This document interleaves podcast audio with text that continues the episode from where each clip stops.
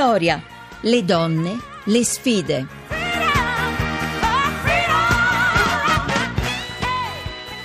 Di nuovo buonasera da Maria Teresa Lamberti, noi siamo arrivati al momento in cui ci colleghiamo con la redazione di un settimanale e questa settimana è con noi Io Donna e per la precisione eh, la sua direttrice Diamante D'Alessio, direttora, direttrice, cosa preferisci? Benvenuta a Vittoria. Grazie a voi, uguale, per me è assolutamente uguale, quello che ti viene meglio. Adesso è un po' difficile perché si rischia sempre di sbagliare, no? E quindi è meglio domandare in anticipo, però veniamo subito al nostro spazio dedicato all'attualità, uno spazio dedicato all'attualità che ci fa tornare su un tema che abbiamo già trattato dopo aver visto i dati Istat sul calo delle nascite nel nostro paese, così poco sostenuto pare anche dalle donne immigrate. Adesso eh, abbiamo visto che il Corriere della Sera ha pubblicato un'inchiesta mh, dove si scopre che invece ci sono zone di, del nostro paese dove invece le mamme sono, eh, sono tante e non sono solamente mamme di un unico bimbo, è vero?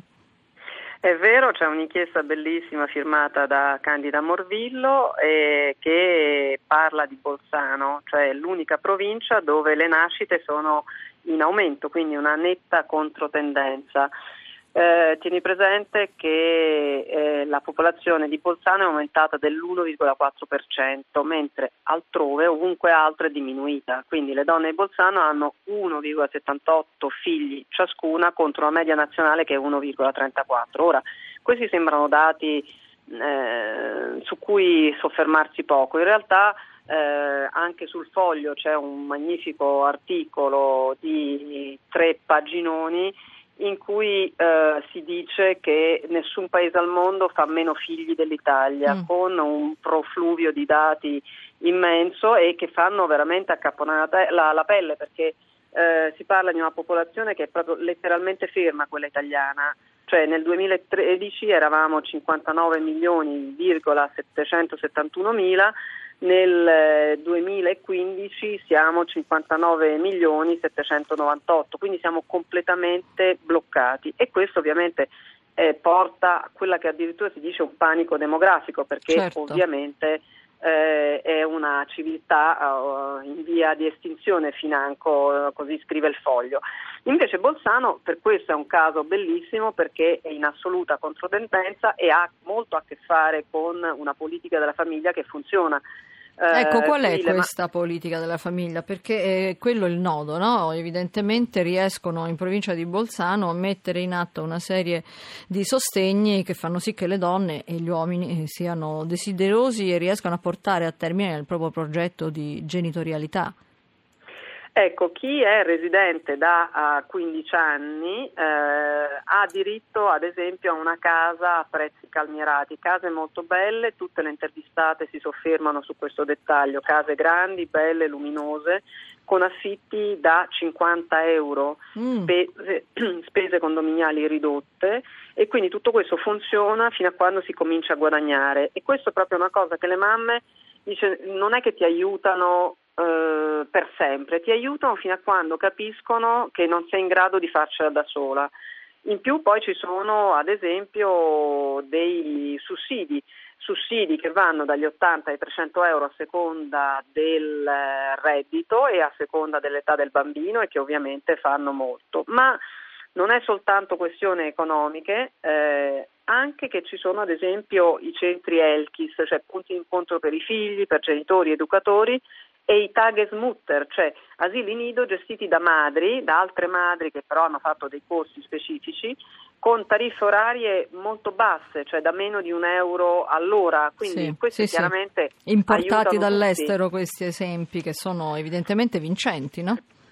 Sono assolutamente vincenti, infatti, eh, come scrive appunto Candida Morvillo, eh, il presidente della provincia che si chiama Arno Compatscher ha sette figli, quindi lui è proprio il testimonial perfetto certo. di come funziona eh, bene questa politica della famiglia a Bolzano e molto probabilmente ha a che fare anche con un tasso di disoccupazione molto basso che è solo al 3,7%, quindi eh, sono molto seri nel eh, cercare di capire se si hanno i requisiti per ottenere i sussidi, ma il momento in cui eh, uno ne ha diritto questo tutte le donne intervistate dichiarano che non si sono mai sentite sole, cioè che anche chi eh, era vedova, chi era da sola, madre singola, ha sempre sentito attorno a sé una vera comunità e quindi questo fa sì che uno affronti eh, la possibilità di avere più di un figlio con una serenità diversa e quindi ovviamente questo è un modo per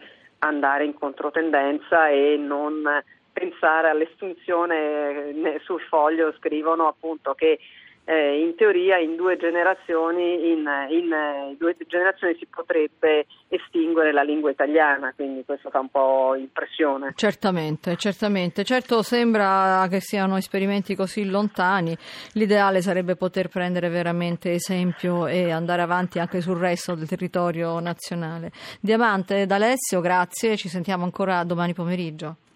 Bene, con gioia, grazie. Ed ora spazio a cultura, eventi, spettacolo ed è naturalmente arrivata in studio anche Maria Grazia Putini. Buonasera Maria Grazia, di cosa parliamo? Buonasera, buonasera Maria Teresa. Allora stasera vediamo come grazie ad una donna il teatro possa diventare uno strumento popolare per capire la realtà. Noi abbiamo al telefono Elena Bonelli, una cantante. Lei canta. Buonasera. Buonasera, buonasera Elena, buonasera. buonasera. Una cantante di canzone, di canzone romana una cantante che di questo ha fatto una, una, bandiera, ma lei adesso ha voluto lanciare una sfida, come fanno in genere le ospiti di Vittoria. E al Teatro dell'Angelo a Roma canta niente poco di meno che Bertolt Brecht. Bertolt Brecht vissuto nella prima metà del secolo scorso, raccontava nelle sue opere teatrali dei più poveri, degli esclusi dal mondo e l'ha fatto spesso anche usando la musica e le canzoni che erano composte da Kurt Weill. Bonelli, che rapporto c'è tra Brecht e la canzone popolare? Allora, se per canzone popolare intendiamo quella di cui mi sto occupando io in questi ultimi anni, eh, ossia mh, eh, riportando diciamo, al progetto dallo stornello al rap, in quanto eh, vedo nel rap la prosecuzione di quello che è stato due secoli fa lo stornello, ossia una canzone che parla de, di quello che succede nelle città, che parla del, eh, del, della vita quotidiana delle città allora eh, Brecht lo, lo, si può mh, considerare, senza essere aggrediti dai professori, un rapper. Il perché un rapper senza essere aggrediti? Perché, fermo restando come giustamente eh, hai citato te le musiche di Kurt Weill che nulla hanno a che vedere né con rap né con gli stornelli, ci mancherebbe, però eh, Brecht ha scritto quella che è la situazione dell'individuo, dell'essere umano nella sua città, nel suo contesto. Dunque, Quindi, Bonelli, lei riesce a far entrare la cronaca nel suo spettacolo, come fa?